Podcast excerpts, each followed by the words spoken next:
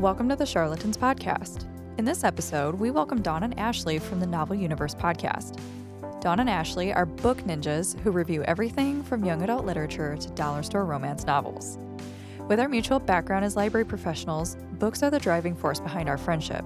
We discuss how books and reading are powerful tools for creating community and why people are often hesitant to read in general. Between negative childhood experiences to modern day reading stigmas, we realize many people view reading as an inaccessible pastime. But luckily for you, we're giving you a place to start. We offer a few of our personal favorite book recommendations at the end of this episode. This episode is recorded and edited at Cellar Studio 39.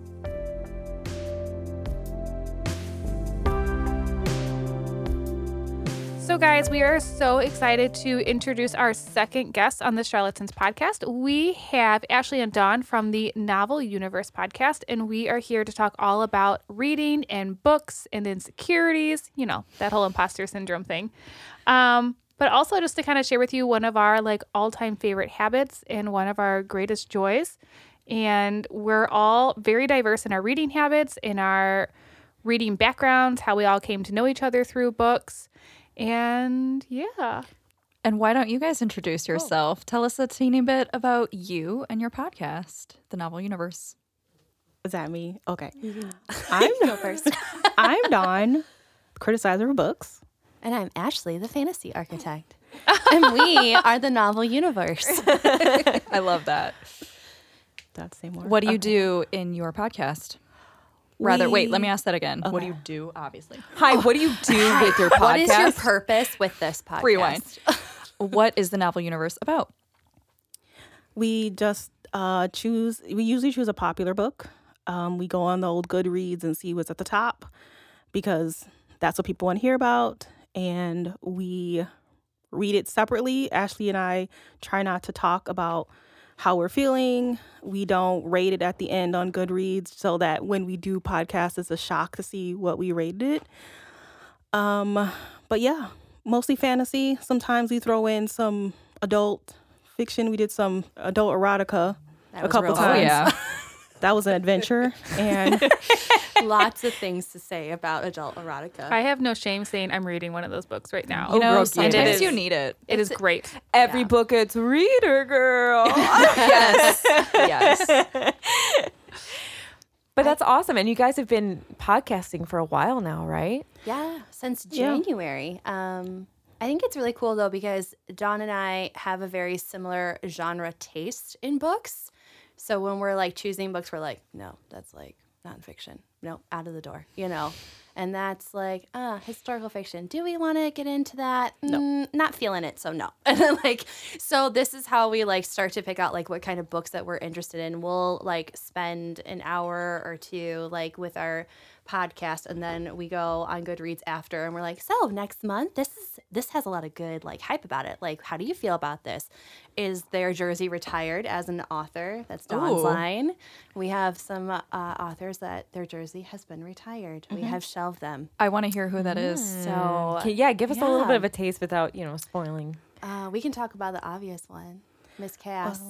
Somehow I knew. I knew. Miss I was like, Cass. that's it. Yeah. And everybody who doesn't read YA is like, uh, What? I'm sorry. so yeah, so, so she's, explain a little bit for our non-readers out Yeah, there. no, so she's uh, the author of the Selection series, and she's had a bunch of other like standalone books come out, and then she's tried to start up like uh, another series called The Betrothed, and it was just god awful. Like, it's it, it's really sad because the Selection's first book called The Selection by Kiera Cass it sets up you know this this world of everyone is in different castes and what that caste system actually looks like and it models a lot of like our world today and um, so there's just you know the the fight to win the prince's hand and like what are you going to bring even though you're from a lower caste and like all like so she had these awesome ideas and then as her fame progressed um, we just feel like you know everyone who looks over what she's writing is just like oh well just give us some fairy tale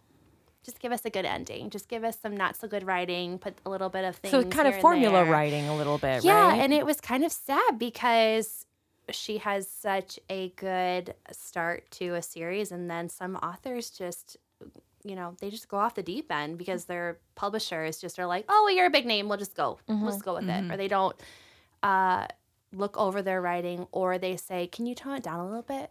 Mm-hmm. So, So what's so good about Dawn and Ashley are that they're such discerning readers and they've read such a depth of fiction that their tastes are so selective yet broad and open at the same time. So you're hearing them dissect an author, but you have a series and then you have another series and you have the appreciation, yet the criticism that's kind of constructive because they also see where fiction is going. So if you need to know anything about Ashley and Dawn, is that you can trust them. They've they've read it all, we're read it all. We are critical readers, that's for sure. Yeah. We're So done. tell so tell us a little bit bit about your backgrounds and why you've become such discerning readers and and why that ended up into a podcast. Uh, well, I didn't used to be. Um, I was a reader as a kid, but as an adult, you know, you got school and you don't really read, and then becoming a librarian, I had to read to kind of like be able to recommend books. And so that's why I started reading more books. And I was reading for fun, you know, like most people do. And it wasn't until I had to join a selection committee where we had to we were basically like 14 librarians sequestered in a room for seven hours for six days. And all we was duty. talk about books, pretty much. It was intense. And you have no choice but to read critically because you can't choose the best 10 books of the year and one of them is really bad. This isn't just a Goodreads review. Th- Right. These are librarians who do this professionally. Yeah. They put out big lists and other librarians look to these lists because this is how they purchase their books. And so we have to make sure that we're picking really good books. And that's when I became a critical reader. Um, so yeah, I don't I don't know. What about you, Ashley?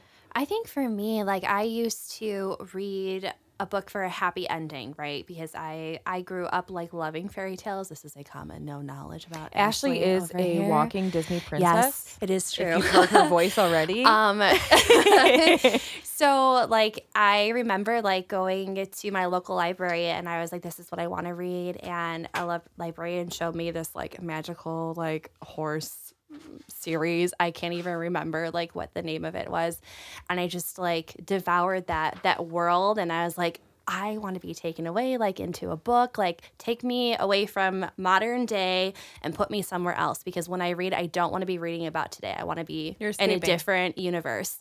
Um, so that's kind of been like my background with it.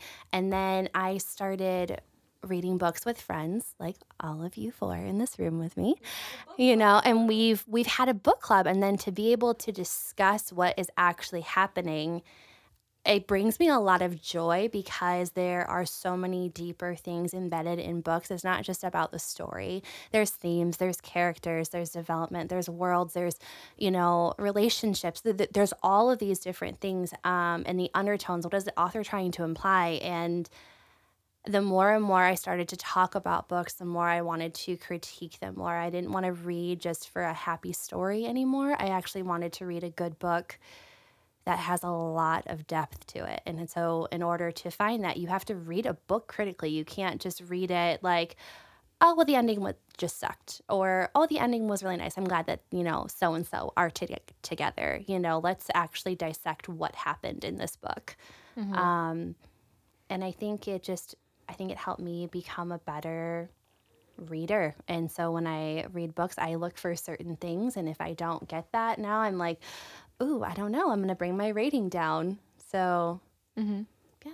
I think that's really helpful. Um, you guys were talking about like looking at Goodreads and picking authors and next books for your episodes. And I have to say, one of the things you guys do really well is you pick like big names. Mm-hmm. Like Kiera Cass is, she's a pretty big name in YA. Mm-hmm. But then you also find these arcs, which are advanced reader copies of like these new authors coming out, and you find them and you really push like new authors out into the mm-hmm. world. I have probably God, I don't even know how many books where like it's like some no name person and Dawn or Ashley have recommended them to me and I'm like they've like you know when you get a good book it feels like your whole world has just been changed. Yep. So it's not just like they're reading the newest James Patterson or something. Like they're doing research behind finding people who are up and coming and who are bringing something different because I know I hear a lot about I get teased about reading YA still as a 30 year old. Um, which makes me feel really self conscious. But then they're always like, oh, you read Hunger Games, another one of those dystopians. You're like, no, that is totally 2010. I've moved on. That there's more to YA. There's more, there's depth there. I mean, this is at the crux of what you're asking, though. It's like there are these assumptions and perceptions that come with genres, with authors, with types of books. It's like, how do you how do you decide what to read? It's like I don't want to be perceived as that kind of a reader. I don't want to just read romance. I want to read also this, but it's like, you know, the the weight that comes with the types of readers that people do or do not want to be seen as. It's like how do you push past that and just this is what I want to do and move forward. Mm-hmm. And you were talking about how becoming a critical reader has been so important for you as you've read because you guys were heavy readers before, but now you're more critical readers while still mm-hmm. reading heavily, right? So when it comes to trying new things, they seems to come more naturally to you. Does it it was that the actual process? Was it was it natural for you to start thinking critically or did you kind of have to get spurred on somehow? I think I just found for me in particular, like I found my my people. Like I feel like as someone who is a reader, um, you have to find a a group of other readers to connect with because there's a lot of depth that grows into that. And mm-hmm. so if, when you're surrounded by other people who are reading you are you're pulling out like oh well dawn really liked this character and i wasn't a fan of them. But as she's describing this character through her eyes like she's used her own imagination her own creativity to come up with how she feels about them and mine can be completely opposite. And to me that's fascinating mm-hmm. Mm-hmm. because whether or not we agree on what type of genre what everyone brings to the table is something different. So there's there are lots of books that Dawn and i have different ratings about. And we are on like opposite like mm-hmm. totem poles. Like we're just like ashley's always very generous and Dawn's like mm, nope you didn't do x y and z. And i this is why i don't like it but convince me convince me as to why this could be better. I'm not trying to convince you. I think a lot of times I'll say, well, I don't quite agree with that. Oh, I'm mm-hmm. going to disagree with you. And it's very pleasant. And I'm not trying to convince you and either the other way around. It's mm-hmm. just we see things differently, which I think is is helpful when you have a podcast. No one wants to listen to a podcast where you like everything all the time. That's no fun. No, Stop that's talking so about true. our podcast. Dawn. oh my gosh. We're, ve- we're very vocal on this podcast about what we do and don't like. What were you gonna say? Oh no. We just had that recently happen where I was like, "Ooh, I really like," and John was like, um, "I have to disagree with you. I hated all of that," and, you're I was like, Ouch. It wounds us. "Enlighten me." but the, it, I think it's like I've gotten past like like the wounding part because I accept everything that she has to say because if I if I don't, as a reader who's trying to read critically, if I'm not listening to what other people are getting from this book, then I am like not allowing the depth of this book to go the way that it's supposed to. I'm stopping that. And I don't want to stop that. Like, let's keep looking outside of the box here. Like, what does this actually mean? It's appreciating each other's thought Yeah. processes and mm-hmm. dissents that way. Well, that's just such a great like life skill. Mm-hmm. But I'm sure like as like an author too, you I mean, unless you've tried to write, I'm not a writer, but so much of like your life and almost like your blood goes into that, right? Like you Yeah. craft this in a certain way as a teacher and trying to like teach writing. I'm trying to get kids to understand that. So authors want that discussion from their book. This is their art that they're putting out into the world. And so I think it's awesome you guys have a podcast that's like showing people to think about books in that way.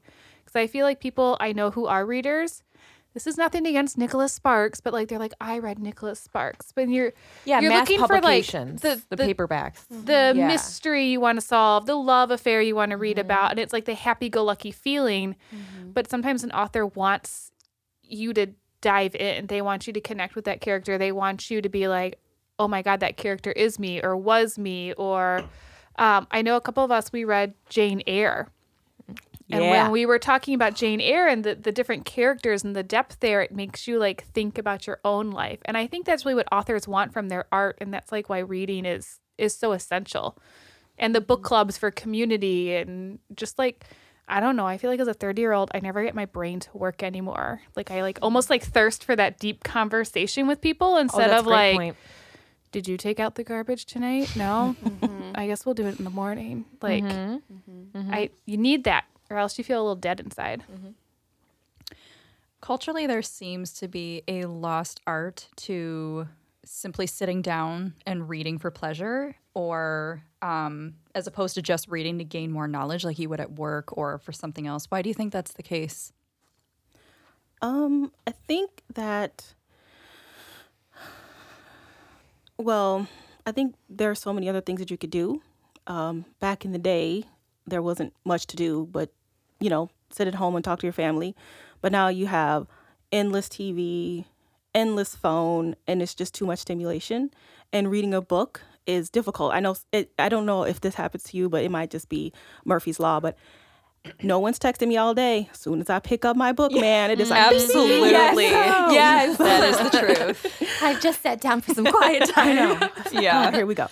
So, and I've had teens actually say they have a hard time reading because their phone is pinging all the time, and they they it's hard for them to put it away. So I think that's a, a reason why people they just don't have time or they don't. It it seems an insurmountable thing to do. It's like I have to read this book. It's huge. I don't want to read this big book.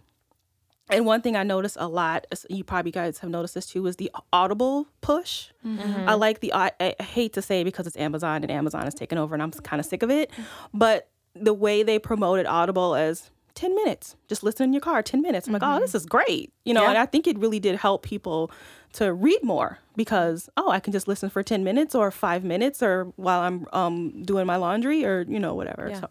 And some context there too. When Dawn says her teen, she's a teen I'm librarian. sorry, yeah. So that's that's her that's her, her profession. She she studies her readers, so she knows how to provide better services for them. So when she's thinking, how can we adapt reading to them instead of having to adapt the teens to traditional reading methods? It's because she's seen proof in the pudding there, and um, I love you talking about audiobooks in that sense because it's it's a very common thing for librarians to be like audiobooks are reading too. So if you feel like I can't read, like audiobooks are reading too. Right. I think people think that they're not reading if they're not physically like holding something in front of their face and like using their own eyes to like ingest that information. But audiobooks are something that you can really incorporate in, into any part of your life. And it's really like what we're talking about is a perception shift, right? This perspective of I don't have time to sit down and do something, but audiobooks like take that moment of stillness, which is important. And I'm totally for that because reading is kind of also an act of like mindfulness and like taking care of yourself as well. But like you said, Dawn, when you're doing the dishes, when you're commuting, when you're doing these things that kind of require you to be a little bit more mobile, books can still be a part of that action. Mm-hmm. What are you thinking, Ash? Yeah, so for me, I I'm I'm a nanny, so I nanny uh, anywhere from zero to twelve. Right now, I have a nine and a twelve year old, and the biggest thing that I've noticed in our culture is that reading is is work. Um, kids don't have the stimulation to be able to sit and read a book. They are so antsy. They're so ADD with like they need to be doing this and they need to be doing this and um, And they're scheduled. there's yeah, and there's a lot of things that are expected of them to do. Um, and like everything is at everyone's fingertips now. Like you can uh, Google what everything means instead of looking in an encyclopedia. Like I remember, like in grade school, I had to look up in an encyclopedia for information for a book report. Like kids don't have to do that. What do they do? They go on the internet. Like, and books are just kind of like just pushed off to the side. And all of the screen time is just, um, it's not helping their brains develop the way that they need to. And there's causing a lot of, a lot of, with my kids, like their headaches um, because they're just in front of that screen all day long. Um, and there's a lack of uh, creativity and imagination that's uh, disappearing in our children. And to not have kids sit down to read a book just 10 minutes, 20 minutes a day, they are missing out on that. And so that's something that I've seen with them. Um, and we do audiobooks. Like I listen to audiobooks in my car. Like we've done Harry Potter. Like Great narration. of the time. you know? Amazing. But it's they love it. They're, they're like, oh, okay, so Snape's coming in. Here we go. Like, you, you know, so like we're trying to incorporate that uh, more because my parents did that when we were in the car. I mean, we had those cassette tapes. I was gonna say, And we just would like Yes. pop in the story on the cassette tape. And the book And- is like a yeah. foot wide, of like that foamy, fake, like my hollow God. plastic. I can hear the noise in my mind. Yes, but it was like that's what my parents did for me. So why would I not continue to use that for the younger generation? Like, and it just, oh, it's so good, but yet it's being missed because now reading people just don't have time for it, or Yeah. they don't think that they can make time for it. They don't think that they can add it into their schedule. And that's so perfect too, because our next question was your early memories of reading. And Ashley you just hit that sort of cassette audiobook. So uh, do you guys have any other really fond memories of of reading when you were a kid? Um, I read a lot. I was, I'm, I haven't changed as a reader. I find something I like and I stick with it.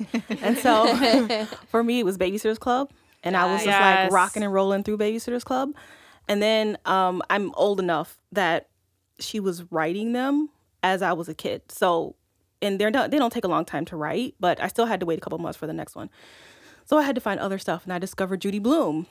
What's what's your favorite Judy Blume? Are you there, Goddess and Okay. Margaret? And I met her, and I got her to sign my book. Oh my God! Let's I just didn't take have a an moment. original though. it we wasn't just had a original. collective gasp. Like we're all So still in shock. Man, Yeah, Eh, do you have it like in a shadow box with No. UV protected lighting? it's on my shelf. but- She's like, it's under my bed. no, I would never do that. I pull it out on the weekend. she venerates Oh, it daily. and as a side note, um, Dawn has a very staunch policy on autographed books. Can you explain your autographed My book policy? staunch Yes, policy. let's I hear am it. dying. like if you're not didn't know I had you a don't staunch you don't policy. want like um what do they call it nameplate like oh you want yeah. to meet the You- person yes, Oh, you have yeah. to tell us what you Yeah, asked them yeah, to do. yeah, yeah. I have a staunch policy. Okay. Yes. I don't think you knew this then. Okay, You- let's educate you- Dawn you on her usually- own policies. Elise, go. I, I used to work with Dawn. Um, and so did I, Madeline, and Elise. Both And Alyssa did too. and Alyssa did. This is true. And Ashley, like Current- through currently osmosis, working- yes, Yes. through Dawn. Currently Um, working with Dawn. Dawn has this fantastic. Um, I, I was going to call it an, an idea, but you approach the author with a specific quote that really meant something to Oh. you, and you ask them to put it in your book. So, how do you choose those quotes? Like, what's your thought process behind that? Um, it, while I'm reading it, it'll pop out. If it's something that I like, I like it immediately, and then that's that's the one. I think we just did a podcast where I found one quote, and that was the only thing I liked about that book. Really, was the one quote in Blood and Honey. Um, so if I were, I would never have her sign my book.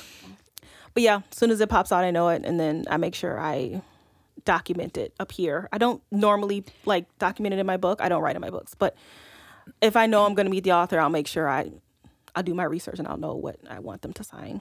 So one of the things that really interests me with reading, especially as a teacher, is that reading comes with all of these um, perceptions, right? I hear it from my students. Reading is too hard. It's too much work. It's too boring. I don't like this topic. There are no good books for me. And I also hear it from like parents when I have like conferences and like they'll be like, "Well, I was a bad reader in school, so my kid is too." Or I know I should be reading more at home. Like I, feel like people have all these preconceptions and I feel like we've hit on it a little bit um you know, being embarrassed about reading like YA sometimes. So I feel like there's just so much of our society that has a lot of like bad backgrounds, bad emotions associated with reading. Like I kind of wonder if that's a reason why we don't read as much along with the stimulation. I totally agree with that. But um have there been any like bad preconceptions like in your past that you've had to overcome or that you've had a friend or something or advice you give your teens or your your kids to kind of overcome some of these ideas they have about reading? Yeah, so I have one that I very firmly stick to. Do not use reading as a punishment. What? Who does that? Oh, a lot of people. a people. lot of parents. Mm-hmm. I- I have seen some teachers use it as a punishment. Um, and when you equate that, that whole like, like I'm going to sit down and read, but yet like I don't want to because this is what I do when I'm punished. So therefore, I don't want to sit here. I don't want to spend the time reading. You've now given something a negative connotation. And guess what? If a if a parent also went through that, they are not going to push mm-hmm. their kids to sit down and read. And the other thing is like if, if a kid is sitting there and they're fidgety and they don't want to sit and they don't want to to read let's change the dynamic of how we're reading. Let's read out loud. Let's um why don't we do a summary? Can, can you tell me what's happening in the page? Let's make it come alive off of there so that like that's what i do with my kids because they have come to me and they're like ashley i don't I don't know what I like to read and I'm I'm not really into like the frilly stuff and I'm over here like dying of a broken heart because like I want to like have them read like this whole like fairy princess trilogy or, or whatever. Um or some sort of fairyism, I don't know however you want to say it. But uh so as we sit and we had the conversation like what do you actually like to read? So when we work through that and I like to have a little bit of picture, but I also like to have something with more words on the page and like so we progress from picture to picture with words and then to maybe a picture every few pages and then to no picture. Um and I really want to applaud graphic novels because that is the one type of book that both of my girls really love because their attention is captured by that detail. And like they're able to stay connected to the story. They're able to give me a general synopsis as to what's happening because they can see it and they can follow it and it's quick and it's it's exactly how their brains are trained to be. Um, whereas like the oldest one she is now in harry potter world you know and so we sit and we talk about it. I've read all the books and i will do read-alongs with them so then that way they have someone to commune with to be able to talk to about it. I think that that's something that is lacking in a lot of households is that parents aren't sitting down to read with their child. And when you make this a um, an individual thing, that gets lost a little bit. And if it's, it's not a group thing, we're, we're, we're not doing something together. Um, we're not showing how uh, books you can learn so much from them. Your vocabulary grows, the way that you perceive your world grows, um, and your imagination. It's all these things that people are missing out on because someone either told them to do it as a punishment or they didn't get directed where they need to to be able to read something that they want to read about. If you like to read about frogs, let's find books about frogs. Like you shouldn't be reading books about horses then. Like it's very simple, and I know that's like a black and white answer, but mm-hmm. even as an adult, I don't like some adult fiction. So I still try it because I want to be able to expand what I what, what I'm reading. But if I don't like it, why am I going to sit here and read it? Yeah, if Let me someone find took something I want to read. If someone took that book out of your hands, like you can't read that one, you have to read this one. Yeah. As an adult, how would you feel? Mm-hmm. yeah, I would feel like, like I've lost a little bit of my identity. Like, like, I don't wanna read this. Along with your guys' like imposter syndrome, like there are times where like I feel like a, as an adult, like that I shouldn't be reading YA books, that it's wrong of me, that I'm not progressing my intelligence by reading a YA book. And let me just say, that is a complete lie, like from the pits, you know.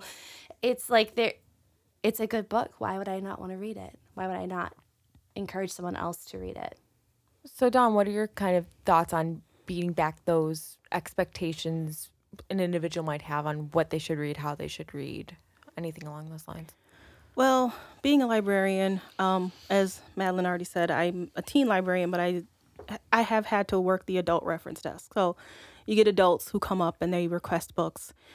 And when I first started working the reference desk, they would come up with the James, you got the new James Patterson book? And and then I'm looking it up and they're talking to me and like they're like, So have you read it? And I'm like, No, I only read YA.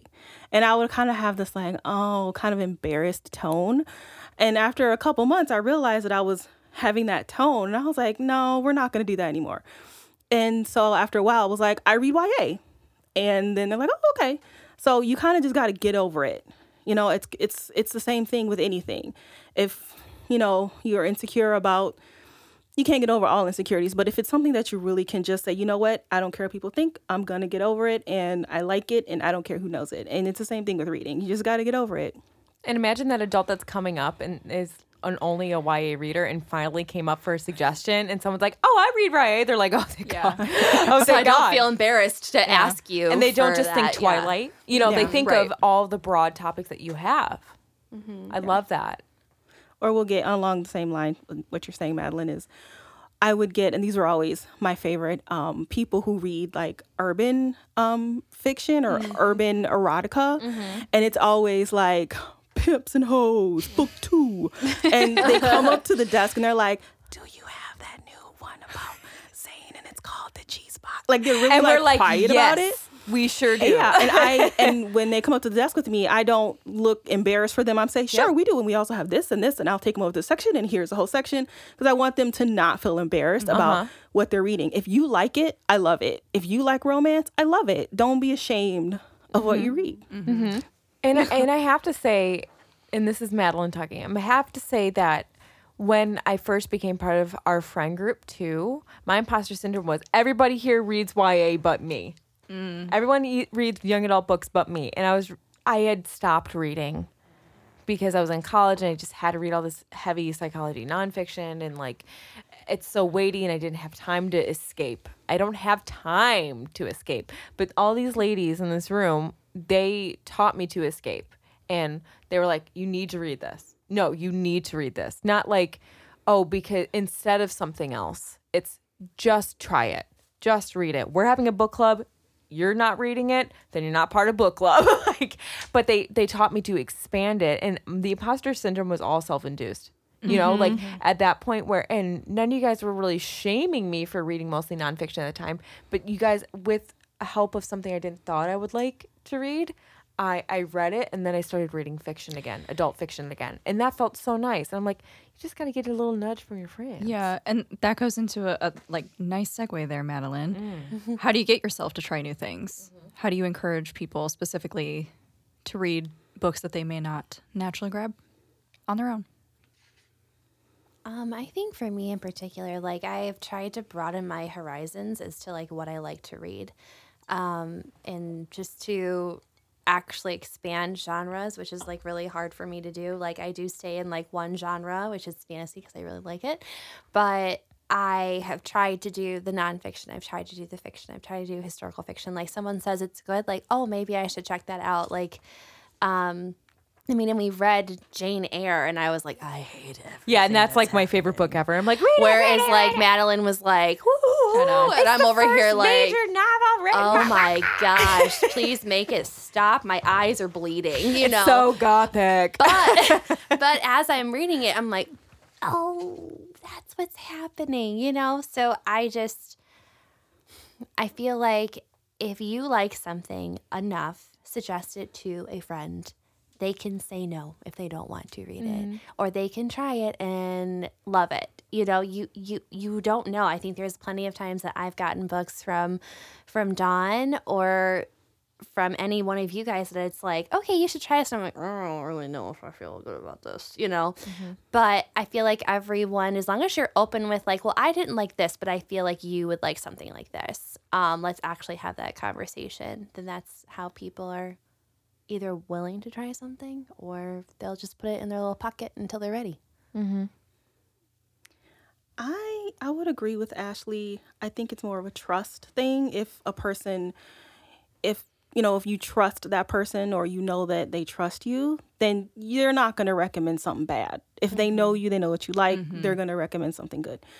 Uh, as a librarian, that's my job. I kind of have to do a really quick interview, and my first question is, "What do you watch on TV?" Because everybody, Oh, mostly everyone watches That's a good TV. Yeah. So if they like comedy, they're gonna like a humor book. And horror, they're gonna like a horror book. So that's usually my first question. Ashley, I really like, you know, and, and even Dawn, I think you said it, both of you said it so well that you need to trust somebody mm-hmm. to take the book rec. So I know we keep mentioning goodreads.com. And if you're not on there, I kind of call it like the Facebook for readers. You create your own profile, you list what you're reading, what you have read, what you want to read, but then you can friend other people. Um, so, like, we're all good read friends in here. And a lot of times, um, because I trust Dawn and Ashley's opinion so much on books, when I'm looking like, oh, I'm, I'm ready for something new to read, I go and I look to like, what have they rated well? Um, and I think that's like a good starting point if you're not a big reader right now, is getting on Goodreads. They have all different kinds of groups and communities on there too. You can find people who have read stuff maybe you liked in the past or even movies that you liked in the past. Like if you mm-hmm. really liked the Hunger Games, that's kind of your thing, you can find that on there and try to find other dystopian books. Yeah, it's a it's a good way to like I'm not an active update to what I'm reading, but I update when I start and finish a book. Mm. So then I can see how active I've been in my reading and how broad I've read for the year. They have these reading challenges and I love seeing what Dawn has done for her reading mm. challenges. Dawn has surpassed. Oh she my literally God. completed. Oh my gosh, are you at like 70 or 80 books now? I'm at about 75. Yeah. Okay. And your oh. goal was what, 50? Yeah. Okay. Oh my god. And my goal 60 for the whole or year is like a good 25. For some people, two books is a is a lot in a year. It's And like if you're reading, you. Mm-hmm. awesome, you know. But I I'm like I get too competitive with myself of like, Yes, you sure do. damn it, I'm 14 books behind. Screw it, it's over. It's done. you know, it's like oh, I need to just. Whereas I'm the exact opposite. I literally will be like, oh crap, like, there's like, how many days a left challenge, in, a the, in the month? Oh my gosh. Okay, so like, husband, don't bother me. I need to be reading because I have to be like 2.5 books ahead at the end of the month. Blah, blah, blah, Ashley blah, is a goal oriented lady. Which is so funny because I don't see myself that way. Meanwhile, Madeline's on Goodreads like floral arranging, human sexuality, random fashion book. Also, YA gets is- five likes. That's accurate. Everything else zero likes because everybody's just like, who is she? A book of poetry. like everybody's just like. I think that's something you and I have in common. We read way more nonfiction than I think. I read a lot of nonfiction. the rest of you guys do. You I read read, some of nonfiction. I tend to do um, nonfiction audiobooks. You love cookbooks too. and I love cookbooks, and um, I've been doing like a lot of health books recently.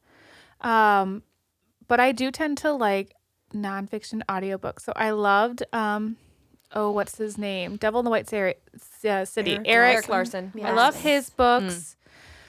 Um, I'm really into like the true crime ones. So, like I did Helter Skelter on an Nice. audiobook. I did a lot of um, Ann Rule audiobooks. I'll be gone in the dark. Um, I haven't done that one. I am on hold on it for. I'm I'm on Oh, hold on so Libby for it um, by Michelle McNamara. So I really like that, but I have a very hard time. I tend to read at night, and I have not been reading recently. I feel like I need to confess that now because You are forgiven. Reading thank confessions. you by one person. Everyone else didn't say that in the room. I Yeah, was, the I was non-YA waiting for you reader. to finish your thought. I'm sorry. Um, it is really intense with everybody. They like have to keep up with each other. But honestly, being back in this community again, I think honestly, when COVID first started, I got all these books in the library. Like before, like the state shut down, like the library was the hot spot. Like all the shelves were empty because everyone went there, and I read a bunch of books. And then I feel like because we weren't in this community, I couldn't talk about books. I couldn't get book recommendations. I couldn't do the things I. It, it's not just reading and being in the world for me. It's about the community around it. Mm-hmm. And so when we couldn't see each other, I didn't feel as motivated to do it. So Ashley, the gem that she is, like literally, I had like a mailbox like on the side of my house. She like pushed books through my mail slot. like a book drop. Uh, yeah, she's like, oh, it's been delivered. God. Like she sent me this welcome. text.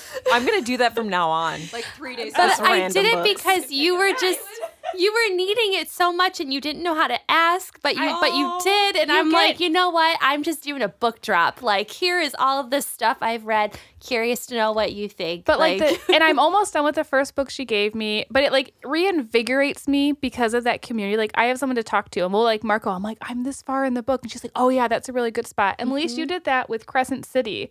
You like tied it up in a Walmart plastic bag, and you like left it on my oh. stoop. But it was like, oh, I'm really motivated to do this now. And so, what other types of community have you built through book reading? Has it just been just a friend group, or have you done it with family or other librarians or your podcast. or your podcast? well, I don't. I think with our podcast, A novel universe available with You your know. podcast. Or I think I don't want to say their podcast, but I think with our group, like our group went from uh, doing book club through the library, and then we were like, you know what? Let's just like branch off. We really all like to read together. Let's have so and so pick the book for this month, or oh, this is the newest book coming out, or uh, you know, however we decided the book. But like, I feel like our our group started with a common goal and when that common goal starts there's all these other things that just like happen at the same time you know that's what happens in community. You like oh we're gonna build this garden so you're gonna do this and you're gonna do this and you're gonna do that and no one talks about the the growth and the relationships that are built through that. Like our group now talks it daily it, if i can say that. Yeah i can attest that. Yeah. We talk daily or someone posts daily or we're um talking about the deeper things that are happening in in our lives you know? So now it's not just the book conversation. Now it's i had a bad week and here's what happened and i want to talk about it. Or hey guys have you seen this new show? Let's all group watch it together. That's what we did during quarantine. We most definitely watched the show together. Or Madeline sends memes. or and Elise sends memes. Yes. You know, but there's there's this this connection now. So now everyone is interwoven, connected, not just through a book, but it's now a deeper relationship that we've attained. What amazing book recommendations do you guys have for our readers? If there's a if there's one takeaway from this podcast, one book you want people to read One book? Come on, Got you know one. they're gonna have more. One book have a from couple. the Okay, year. no, but what I'm saying is like think of like okay, think of top tier and then branch off from there. I actually read some really great graphic novels lately. Um, Noelle Stevenson, who wrote Nimona, um, which was National Book Award Yeah. finalist That book was uh, in like 2016. Um, she came out with her graphic memoir in s- the summer of this year, summer 2020. Very good. Um, it's all about like her reckoning with her like, um, like emerging self as a as a queer person. That's not my experience, but the way that she wrote this and like portrayed this like grappling of honesty with herself and her experiences was so relatable across any walk of life. Um, my only complaint is that people know this about me, but I don't like when graphic novels don't have any color. I think, ugh. But in this instance, it made sense because the entirety of this book is about how she's like struggling with this literal hole that she feels inside of herself through the majority of her life. So it makes sense that there would be like no color because she's like lacking in expression and like feeling whole as a person. But I'm so used to reading her books like Lumberjanes and Nimona that are like splashed with color and like vibrant. And I'm like, wow, this is very different. Totally. And she was like, this is me. This is what I have struggled with. This is where I am. And it wasn't like, what I liked about this book is also, it, was, it wasn't a, I have arrived ending. It was like, I'm still in this. Like, this isn't just a overnight thing. Like, I've published a book and now I'm working on a TV show, so I'm accomplished now. I really liked that because I'm kind of like very much in that in my own life. Just like, what is my journey? Where am I going in my life? I loved that book. It was very good. So Oh, and I did not say the title. I'm so sorry. It's called This Fire Never Goes Out. The Fire Never Goes Out by Noelle Stevenson. I'm gonna jump off of that because the one that immediately came to my mind is also a graphic novel. Um, I made our book club read it. Brazen. Oh, it's Um, so good. I was that about book to was, mention it. oh, especially with the passing of Ruth so Bader Ginsburg. that was um, Ruth Bader Ginsburg passed away several days ago um, as we're recording this, and I was rocked to the core. Um, just can't get that out of my head. But there's this book called Brazen Rebel Ladies Who Rocked the World by, I'm going to butcher her name. It's a and French I'm name. so sorry. Penelope Bagu. Bajou. Bajou. There you go.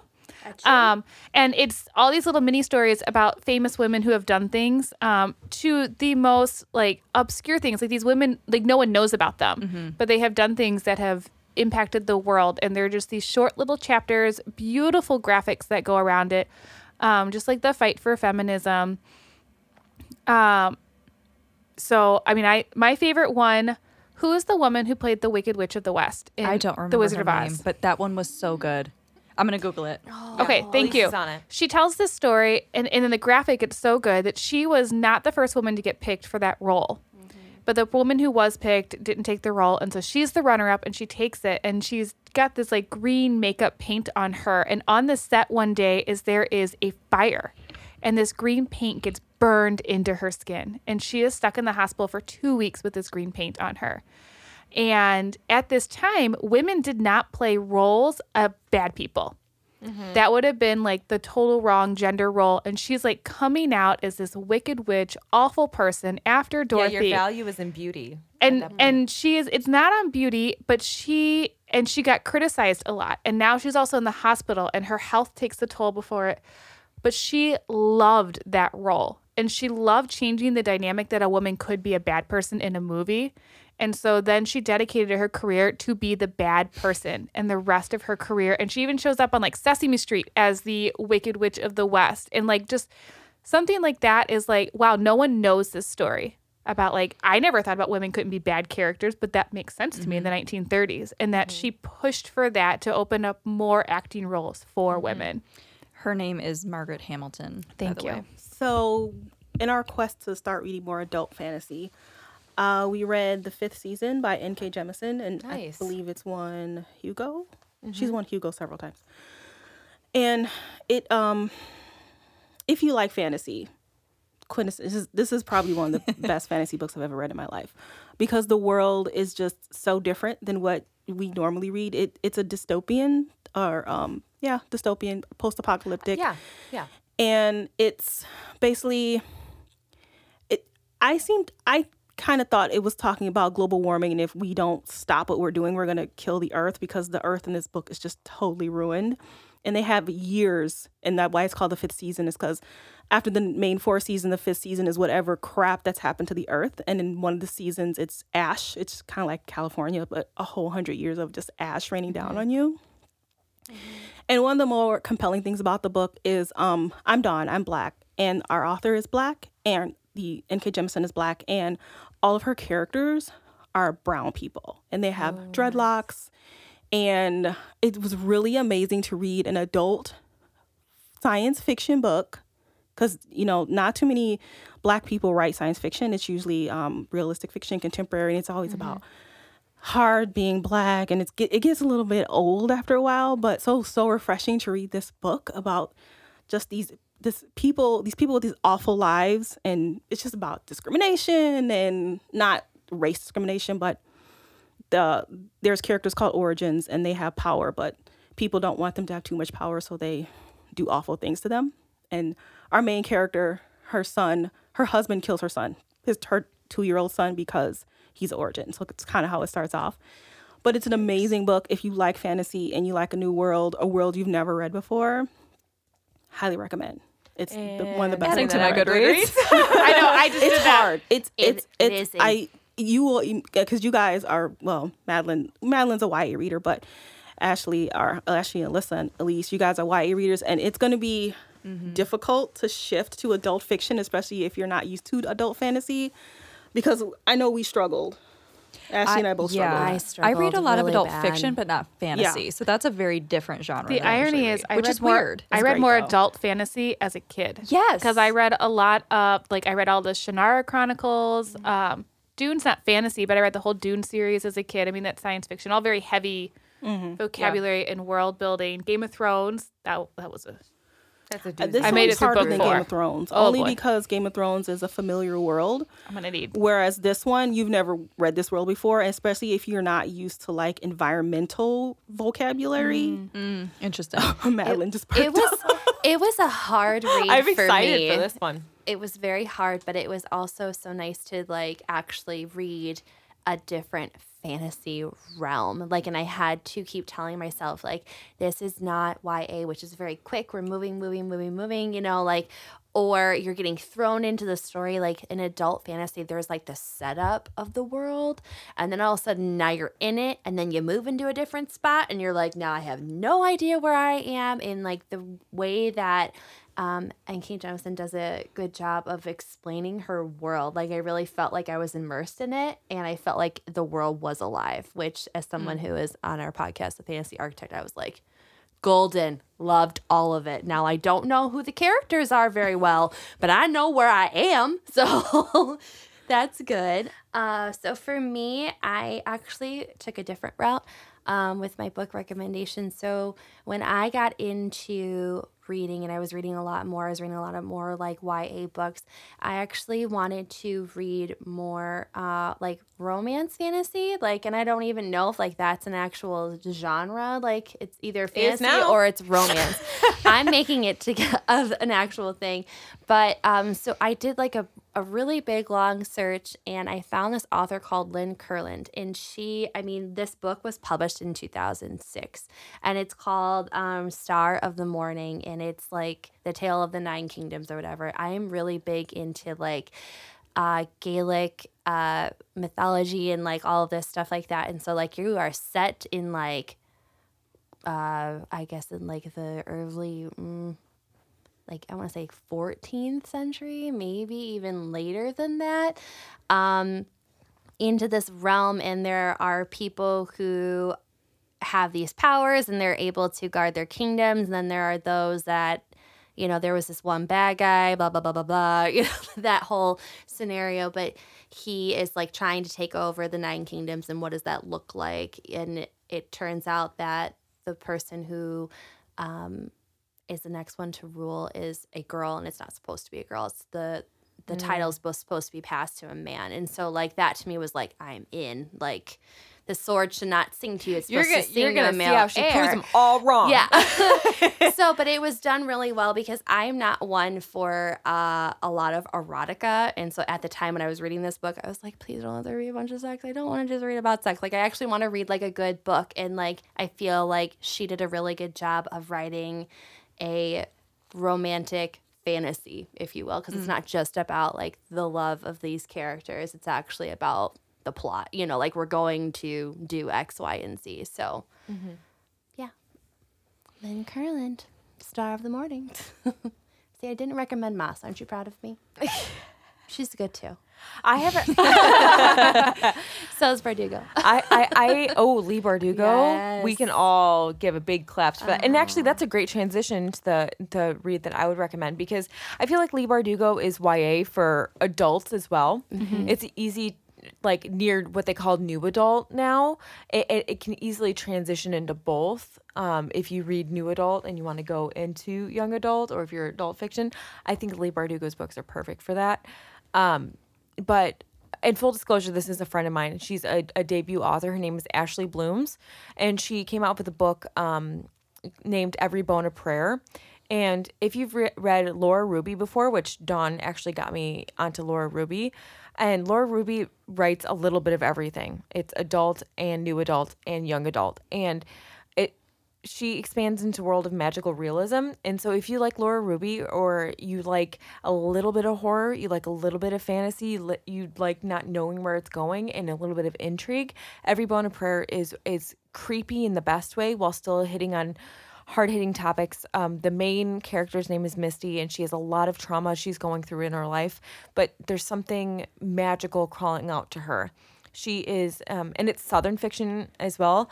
It's um, based in Appalachia, so it's also drawing on that popular theme of Southern fiction. You know, Crawdads Sing came out, and everybody's kind of looking to expand that world. Or um, Book Women of Troublesome Creek is really popular right now, um, but especially with a debut author, like supporting those authors that have good ideas but don't have book deals. You know, like multi series and um, it just goes to show like me being into this book is only because I listened to Dawn's suggestions or Alyssa's suggestions and read what everybody in the book club was reading because I think all of my previous reading got me ready to read books like this with a discerning eye, um, ear, eye, mind, discerning mind. Well, all of it, I guess. It, it depends on if you read audio or um, in print, but it really goes to show that you develop your taste over time and having read YA had my mind be open to the weird, right? And that's what's so good about YA. YA is so weird.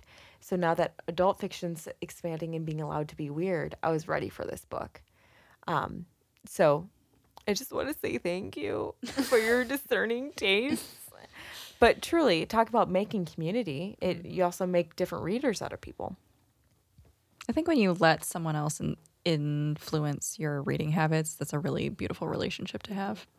So we always ask our guest what they are smelling because we asked them to bring a candle. What did you guys bring today? I brought champagne toast. I think I got it from Target. Was it Target or well? Anyway, Target has great candles, and They do. so does Non-spawn. um, Non-spawn. Not spawn. Um, I think it's Marshalls. Is it Marshalls or TJ Maxx? God That's bless. by Ulta. Both. and God bless. Marshalls. Is it Marshalls? I get hella good candles. The from home good. Marshalls. Oh, yeah, because they're under the home goods mm-hmm. category. Yeah, yeah, yeah. They have some mm-hmm. great. just candles, bought one yesterday, my friend. But then Ashley brought one. What? what is it? I bought. I brought winter rose, and apparently it smells like my house. It's literally Ashley in a candle. It's like she's like, okay, all the perfumes I wear, plus the fabric softener, and just my spirit. I'm just gonna pour this into wax. It's literally, it smells like Ashley, and it's oddly comforting right now. But the best thing is because we have two candles, it's like making a co- like Yes. a cocktail. we have like a mocktail. They're both very A mocktail. complimentary. It's alcohol free cocktail of candles. Yes, but my favorite thing I was like, oh, Dawn brought champagne bread. champagne bread. champagne bread. But it, it's one of those things where I'm like, "Uh, we have to keep this candle thing going. This is Yeah, we do. This is awesome. And besides our candles, we have that done. So where do we find you guys? You can find our podcast anywhere where you find your podcast.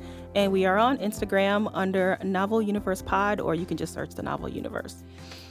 You can find us on Instagram at Charlatans Pod or search for us on Facebook at the Charlatans Podcast or email us charlatanspod at gmail.com. And we'd love to hear what you guys like to read or how you've overcome your reading struggles or those imposter syndrome of you felt like you weren't allowed to read what you loved. We'd love to hear what genres you're into and follow us on Goodreads because we also want to get book suggestions from you. But other than that, thank you so much, Dawn and Ashley, for being here. You have made our whole day. And other than that, we'll see you guys on the next listen.